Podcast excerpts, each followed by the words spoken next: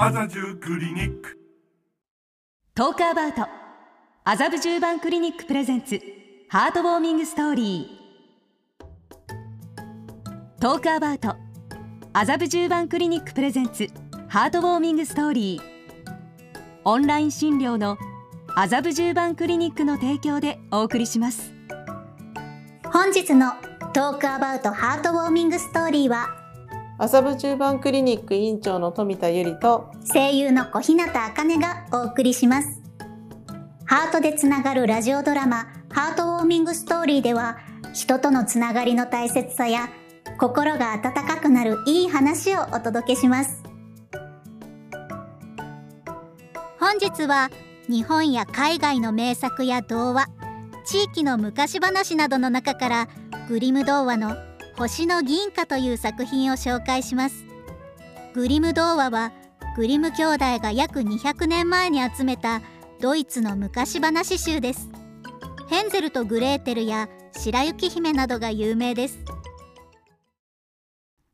本日のハートウォーミングストーリー。星の銀貨。昔小さい女の子がおりました。この子にはお父さんもお母さんもおりませんでした。大変貧乏でした。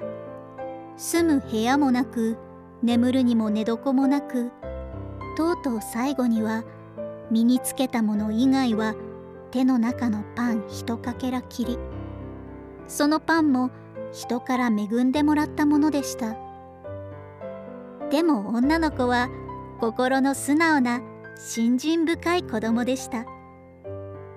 世の中から見捨てられたような中にあっても女の子は優しい神様の存在を信じて一りぼっちで野原を歩いていきました。するとそこへ貧乏らしき男が近づいてきて「ねえ何か食べるものをくれないかお腹が空いてたまらないんだよ」と言いました。女の子は持っていたパン一かけらを残らずその男にやってしまいます。そして「どうぞ神様のお恵みがありますように」と祈ってやってまた歩き出しました。今度は一人の子供が泣きながらやってきて「僕頭が寒くて凍りそうなの。何か頭にかぶるものをちょうだい」と言いました。そこで女の子はかぶっていた頭巾を脱いで子供にあげました。そして女の子がまた少し歩くと今度の子供は着るもの一枚もなく震えていました。女の子は自分の上着を脱いでその子に着せてあげました。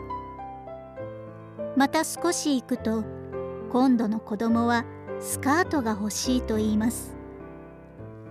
女の子はそれも脱いで子供にあげました。そのうちに女の子はある森にたどり着きました。もう暗くなっていましたがまたもう一人子供が出てきて肌着をねだりました。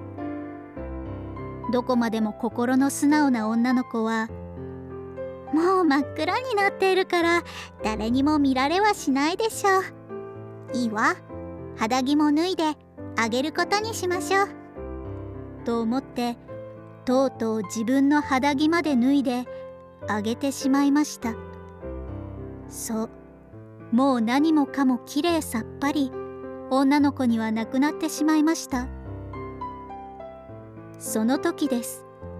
高い高い空の上からお星様がバラバラと落ちてきました。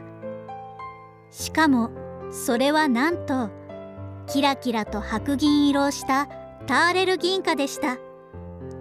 その上ついさっき肌着を脱いであげてしまったばかりなのに女の子はいつの間にか新しい肌着を身につけていてしかもそれはこの上もなくしなやかな麻の肌着でした。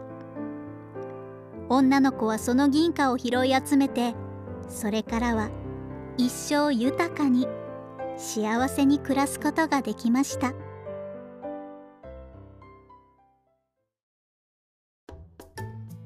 この放送は麻布十番クリニックの公式 YouTube チャンネルでも視聴することができます。